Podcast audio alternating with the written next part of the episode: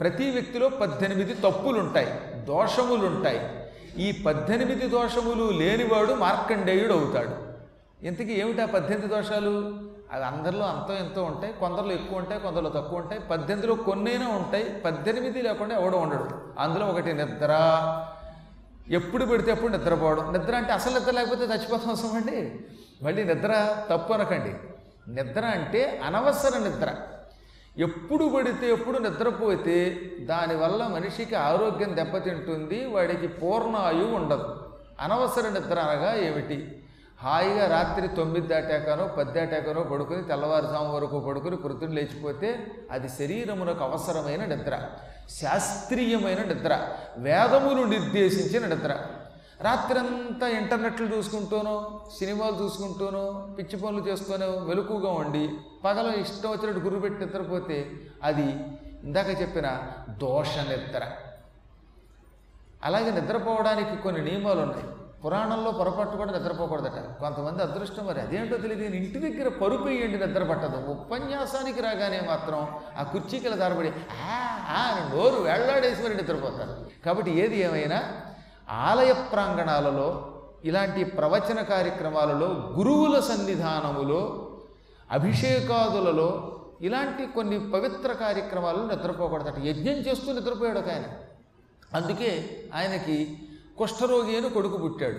ఇది మనకి పద్మపురాణంలో గాయత్రి మహిమ అని ఒక మహిమ ఉంటుంది. పుష్కరము అని ఒక క్షేత్రం ఉంది భారతదేశంలో, అది ఇప్పుడు రాజస్థాన్లో ఉంది. రాజస్థాన్లో మనం ఇప్పుడు అజమీర్ అంటున్నామే, అజమేరం అంటే ఏమిటది? హిందీలో అజ్మీరు, ఆ సంస్కృతంలో అజమేళము. అజ అంటే బ్రహ్మ, బ్రహ్మచేత మిళితమైనది అజమేళ స్థానం. ఒకప్పుడు బ్రహ్మదేవుడు అక్కడ భూలోకానికి వచ్చాడు, 1000 ఏళ్ళు గాయత్రి మహాయాగం చేశాడు. ఆయన చేతిలో ఉన్న తామర పువ్వు నేల మీద పడింది, దానివల్ల ఒక మహాసరస్సు ఏర్పడింది. తామర పువ్వుని సంస్కృతంలో పుష్కరము అంటారు. పుష్కర పుష్పం వల్ల ఒక సరస్సు ఏర్పడింది గనక దానికి పుష్కర సరస్సు అని పేరు. ఈ పుష్కరములనేవి అక్కడి నుంచి మొదలయ్యాయి. ఆయనే పుష్కర పురుషుడు. ఆ సరస్సులోకి అధిష్టాన దేవతగా ఉన్న పురుషుడు అక్కడి నుంచి 11 నదుల్లో ప్రతి సంవత్సరం ఒక్కొక్క నదిలో ప్రవేశిస్తాడు, ఆ నదికి పుష్కరాలు వస్తాయి. ఆ ప్రాంతంలో బ్రహ్మగారు యజ్ఞం చేస్తూ ఉండగా అక్కడికి చూడడానికి పూర్వం ఒక రాజుగారు వచ్చారు. ఆయన చూస్తూ చూస్తూ యజ్ఞం మధ్యలో నిద్రపోయాట. అందుకనే యజ్ఞకాలంలో ఎక్కువ తినద్దురా అన్నారు. యజ్ఞం చేస్తున్నప్పుడు ఎందుకు ఉపవాసం ఉన్నారంటే, ఉపవాసం ఉండమని చెప్పడంలో అంతరార్థం తిండి తినకుండా శరీరం విడిచిపెట్టమని, నీరసం వచ్చి పడిపోమని కాదు. అక్కడ బాగా తిండి తిని వస్తే ఏమవుతుంది? ఆ మైకం కలుగుతుంది. ఎక్కువ తినడం వల్ల శరీరం ఒక రకమైన స్తబ్దతకు గురవుతుంది, అప్పుడు నిద్ర ముంచుకొస్తుంది. ఇలాంటి పవిత్ర కార్యక్రమాల్లో కళ్ళు వస్తాం. పవిత్రమైన గాయత్రి యజ్ఞం స్వయంగా బ్రహ్మ చేస్తూ ఉంటే ఇక్కడ దాకా భోంచేసి వచ్చి దాంతో నిద్ర వచ్చి ఆ నిద్రలో కింద పడిపోయాడు ఆయన. దాంతో బ్రహ్మ కోపం వచ్చింది. ఆ నిద్రపోవడంలో కూడా కొన్ని దూరంగా ఎక్కడో కూర్చుని నిద్రపోవచ్చు కదండి, ముందు వరుసలోకి వచ్చి కూర్చున్నాడు. పైగా కొన్ని ఫ్రంట్ రోలో కూర్చుని నిద్రపోతే అది మరీ డిస్టర్బెన్స్. ఈయన గురకబెట్టి నిద్రపోయి యజ్ఞము చేయిస్తున్న ఋత్విక్కుల్లో ఒకడైన వశిష్ఠుడి తొడ మీద పడ్డాట.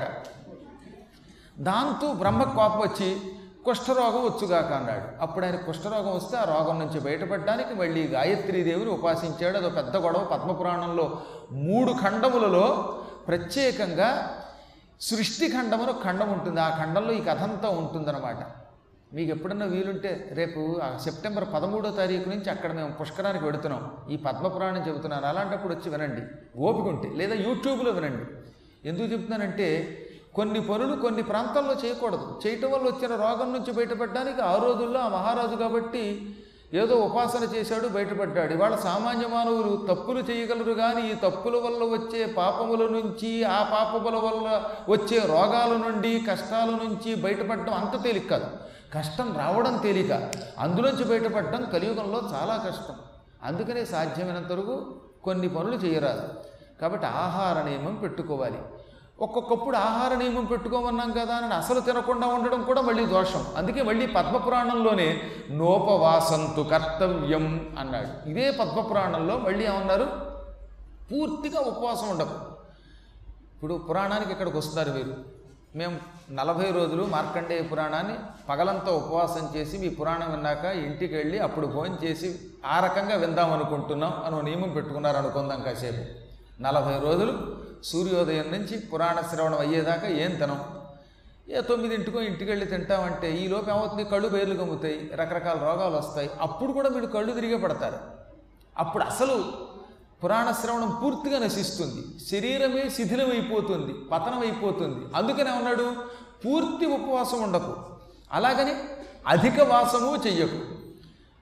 నీ శరీరము నిలబడ్డానికి, ఎక్కువ నిద్ర రాకుండా ఉండడానికి, పనులు సక్రమంగా చెయ్యడానికి ఎంత ఆహారం అవసరమో అంతవరకు స్వీకరిస్తే అది కూడా ఉపవాసమే అన్నారు.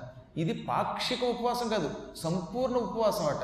ఏది, శరీరం పతనం కాకుండా ఉండడానికి, అలాగని శరీరానికి నిద్ర రాకుండా ఉండడానికి కొంచెం ఆహారం, లఘువుగా ఆహారం స్వీకరించి కార్యక్రమాలు చేస్తే అది సంపూర్ణ ఉపవాసంతో సమానం. ఇది అసలు మనకి యోగశాస్త్రం చెప్పింది. అప్పుడు వాడికి నిద్ర రాదు, లేకపోతే అనవసర నిద్ర వస్తుంది. ఆ అనవసర నిద్ర ప్రథమ దోషం. ఈ నిద్రని జయించాడు ఆయన, శరీరమునకు అవసరమైన నిద్రనే సేకరించాడు. రెండవది తంద్ర. ఈ తంద్ర అంటే ఏంటనమాట, అలసత్వం, బద్ధకం. మనుషులు కొంతమంది ఉంటారు, ఏ పని చెప్పినా అలా మెల్లగా ఎందుకు వచ్చిందిరా బాబు అన్నట్టుగా చేస్తారు. పోనీ ఆ ఉద్యోగం వదలడు, ఆ ఉద్యోగం చేయలేడు అనుకోండి, ఎందుకు వచ్చింది ఇంకోటి చేస్తాడు కదా, మనకు ఓపిక లేదు, రిటైర్ అయిపోయాం, చికాగ్గా ఉంది, అయినా కుర్చీని విడిచిపెట్టడు, పని చేయలేడు. ఈ విధముగా అలసత్వంతో బద్ధకంతో సక్రమంగా పనులు చేయలేనటువంటి వాడంతటి ప్రమాదకారి మరొకడు లేడు. ఈ తంద్రని విడిచిపెట్టాలి, బద్ధకాన్ని విడిచిపెట్టాలి, దాన్ని విడిచిపెట్టాడు ఆయన. మూడవది భయం. అన్నిటికీ భయమే. గురువుగారండి, కుక్క ఎదురుగుండా వచ్చిందండి, కుక్క కుడివైపు నుంచి వెడితే మంచి శకునమా అండి, ఎడం వైపు నుంచి వెడితే మంచి శకునమా అండి అని ఒకప్పుడు అవధానంలో నన్ను ప్రశ్నించారు. ఎటు వెళ్ళినా పర్వాలేదు, కరవకుండా వెడితే మంచి శకునం నాయన. ఏది భయపడాలో దానికి భయపడాలి, దేనికి భయపడాలో అనవసరంగా అన్నిటికీ భయపడడం ఎందుకు. ఇంకా కుక్క ఎదురు వస్తే భయపడిపోయి పొరపాటున ఇంట్లోంచి బయలుదేరుతుంటే ఎక్కడికి వెళ్ళామని అడిగట, పురాణానికి పెడుతుంటే ఎక్కడికి వెళ్ళామని అడిగితే ఏం కొంపేం మొలగదు. ఏ పెళ్ళికో పెడుతున్నప్పుడు అడిగాడంటే మరి కాసేపు కూర్చోవాలంటే అర్థం ఉంది. చిన్ని చిన్ని విషయాలకి బయటికి వెళ్ళడం వల్ల మనకు ఏమైనా నష్టం వస్తుందేమో, ఫలానా కార్యక్రమంలో ఇబ్బంది పడతామేమో అని నిత్యం తన నీడ చూసి తానే భయపడడం అంత దరిద్రం మరొకట్లేదు. మరీ విచిత్రంగా ఉంటుంది కొంతమందికి, ఏమిటో వాళ్ళు ఎవరిని నమ్మరు. ఈ భయానికి మూల కారణం చెప్పమంటారా, ఇప్పుడు పద్మాకర్ గారు ఒక పారాయణ చేయమన్నారు అనుకోండి, దాన్ని నమ్మే చెయ్యాలి. పద్మాకర్ గారు చెప్పారని ఒక పారాయణ, మళ్ళీ మర్నాడు ఇంకోటి కనపడితే వాడిని పట్టుకుని, ఇంకోటి కనపడితే ఇంకోటి పట్టుకుని, 100 చేస్తే ఏం ఉపయోగం లేదు. మానవుడికి ఎక్కువ సంపర్కాలు పెట్టుకోవటం వల్ల వచ్చేది భయం అట. దీనికి ఒక చిన్న విషయం చెప్తాను మీకు. పూర్వం వరరుచి అని ఒక మహాత్ముడు ఉన్నాడు, ఆయనకే కాత్యాయనుడు అని కూడా పేరు. ఆయన వ్యాకరణమునకు వార్తికం రాశాడు, పాణిని వ్యాకరణం రాశాడు, వరరుచి కాత్యాయనుడు అనేవాడేమో వార్తికం రాశాడు, లఘుభాష్యం, దానికి పూర్తి భాష్యం పతంజలి రాశాడు. అందుకే పాణిని, కాత్యాయని, పతంజలి ఈ ముగ్గురిని మహామునులు అంటారు. వీళ్ళు మన సంస్కృత వ్యాకరణానికి మూల స్తంభాలు. అందులో కాత్యాయనుడు వరరుచికి 4 భార్యలు, 4 కొడుకులు. ఒక రోజున చిన్న కొడుకు అందరిలోకి చిన్న భార్య కొడుకు పెద్ద భార్య కొడుకు దగ్గరికి వెళ్ళాడు, పెద్ద ఆయన దగ్గరికి. పెద్ద ఆయన పూజ చేస్తున్నప్పుడు లోపలికి ఎవరిని రానివ్వడు, అందుకని బయటే కూర్చోమందిట వదిన గారు. ఈయన బయట కూర్చున్నాడు. కూర్చుని వదిన అన్నయ్య ఏం చేస్తున్నాడు అని అడిగాడు. అన్నయ్య ఇప్పుడే గణపతి ప్రార్థన మొదలుపెట్టాడు ఆయన అంది. వదిన గారు ఇలా చెప్పగానే ఒక గుణపం ఇవ్వమన్నట్టు ఆయన గుణపం కూర్చుకుని, అప్పట్లో ఇంట్లో పెద్ద పెరడు ఉండేది మన పీఠంలాగా ఇక్కడ, ఆ పెరట్లో ఓ గొయ్యి తీసేట.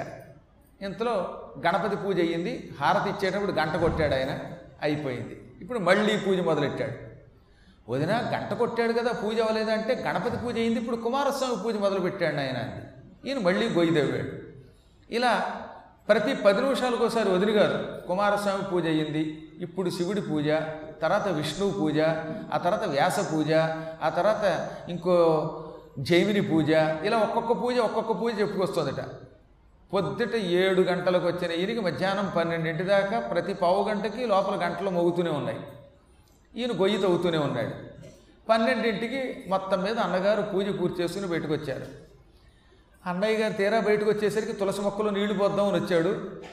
ఇంతవరకు ఉపాసన చేసినప్పుడు ఉపయోగించే నీళ్ళన్నీ పళ్ళెంలో పోసేవాళ్ళండి. ఒక పూజ అయినప్పుడల్లా కాసి నీళ్ళు పళ్ళెంలో పోసేవాళ్ళ. ఈ అర్ఘ్యజలం అంతా తులసి మొక్కలో పోయడానికి వచ్చాడు ఆయన. తులసి మొక్కలోకి పోయడానికి పెరట్లోకి రాగానే ఎదురుగుండా గోతులు గోతులు గోతులు, మొత్తం గ్రౌండ్ అంతా గోతులే. 50-60 గోతులు ఉన్నాయి. ఒక్కొక్క గొయ్యి ఇంతంత ఉంది. తమ్ముడి చేతులు గుణపం ఉంది.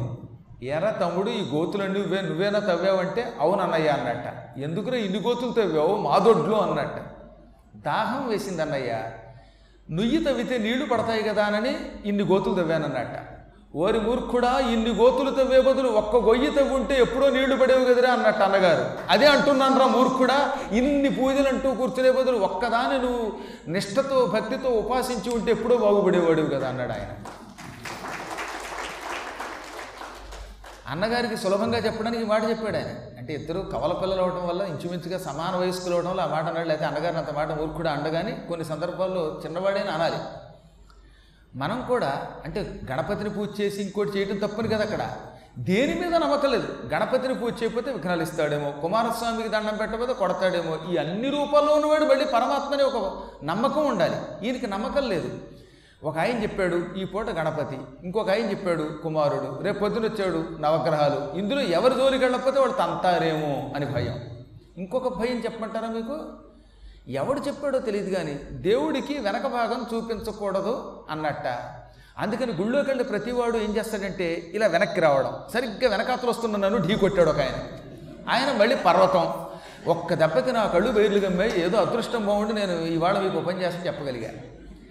అంటే దేవుడికి పృష్ఠభాగం చూపించకూడదంటే అవతల వాడిని, విశిష్టుణ్ణి నీ పృష్ఠంతో తనమనే చూసుకోవాలి. ఔచిత్యం అంటారు దాన్ని. ఎవడికడు కళ్ళు మూసుకుల్లో వచ్చేయటం. ఆంజనేయుడి దగ్గర ఒకడు, ఇంకో చోట ఒకడు, గుద్దేయడమే పక్కవాడిని.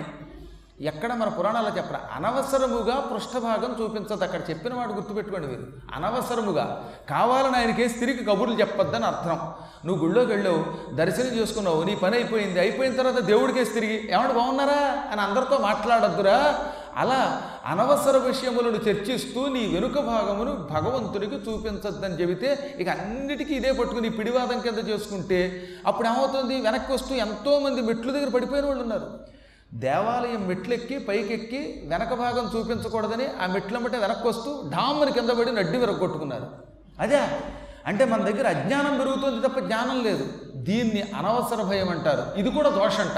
నేను చెప్పలా, ఇది మార్కండేయుడు చెప్పిన మాట చెబుతున్నాను. మీరు కావాలంటే మార్కండేయ పురాణంలో కింద వ్యాఖ్యానంలో ఉంటుంది చూడండి. భగవంతుని ఎడల మనకి భక్తి కావాలి. ఎప్పుడు భయం ఉండాలో అప్పుడు ఉండాలి. తప్పుడు పనులు చేస్తున్నప్పుడు భయపడండి. పక్కవాడు కొంప కూలుస్తున్నప్పుడు భయపడండి. ఇతరులను అన్యాయంగా తిడుతున్నప్పుడు భయపడండి. చెయ్యరాని పాపములు చేస్తున్నప్పుడు భయపడండి. చిన్న చిన్న వాటికి ఎందుకు భయపడ్డం? ఏమో శివుడికి ఇలా రెండు చేతులు జోడించి దండం పెట్టకుండా ఇలా పక్కకి దండం పెడితే కొడతాడేమో, ఇటు పెడితే కొడతాడేమో, నెత్తి మీద పెట్టుకోకపోతే కొడతాడేమో అండం. ఒక ఆయన అయితే శివుడి ఆలయంలో 3 ప్రదక్షిణల కంటే తక్కువ చేసావంటే ఇక నువ్వు ఇంటికి వచ్చాక చచ్చిపోతావు అన్నట్ట. పరమేశ్వరుడు అలా అనలా. 3 ప్రదక్షిణలు చేయడం మంచిది. ఓపిక లేకపోతే ఏం చేస్తారండి? వాళ్ళ పాపం కథలు లేక నానాయాతన పడుతున్నారు. అయినా గుళ్ళోకి వస్తున్న పుణ్యాత్ములు ఉన్నారు. ఇప్పుడు అలాంటి పెద్దలు ఎంతోమంది ఉన్నారు. వాళ్ళు జ్ఞానులు. కాకపోతే శరీరానికి వయస్సు ప్రభావం వల్ల ఆరోగ్యం కొంత తక్కువయ్యి సహకరించదు శరీరం. అటువంటి వాళ్ళు అసలు గుళ్ళోకి వెళ్ళకపోయినా పర్వాలా, అక్కడికి వచ్చో నమస్కారం చేస్తే చాలు. అసలు ఆ వయస్సు వాళ్ళు ఎంతమంది గుళ్ళోకి వస్తున్నారు ఇవాళ. కాబట్టి మనం దృష్టిలో పెట్టుకోవాల్సింది ఏమిటంటే నీ శరీరం ఏమిటో, నీ ఆరోగ్యం ఏమిటో తెలుసుకో. భయపడకు. పరమాత్ముడు నావాడు అనుకో. భయం కాదు, భక్తి కావాలి. ఈ భయం 3వ దోషం. ఇది ఆయనకి, మార్కండేయుడికి లేదు. అందుకే ఆయన ఎప్పుడూ అనవసర భయాలు పొందడు. 4వది క్రోధం. ఇక క్రోధమంత మహాపాపం మరొకటి లేదు. క్రోధం తపస్సుని పాడు చేస్తుంది, అష్టసిద్ధులను నాశనం చేస్తుంది, మనిషిని పతనానికి తీసుకెళ్లేది కోపమే. క్రోధమ తపముంజరచును క్రోధమ అణిమాదులైన గుణముల బాపున్ క్రోధమ సకలంబునకున్ బాధియగున్ క్రోధిగా తపస్వికి సన్నే. మరి విన్నారు కదా, ఇది ఇవాళటి ఎపిసోడ్. మళ్ళీ వచ్చే ఎపిసోడ్లో కలుసుకుందాం. మా షో మీకు నచ్చినట్లయితే గానా, యాపిల్, గూగుల్ పాడ్కాస్ట్ మరియు ఏ ఇతర పాడ్కాస్ట్ ప్లాట్ఫామ్లైనా సబ్స్క్రైబ్ చేసుకోండి. నెక్స్ట్ ఎపిసోడ్ రిలీజ్ అయినప్పుడు మీకు అప్డేట్ వస్తుంది. నేను మీ ఆర్జే మాధవ్. ధన్యవాదములు.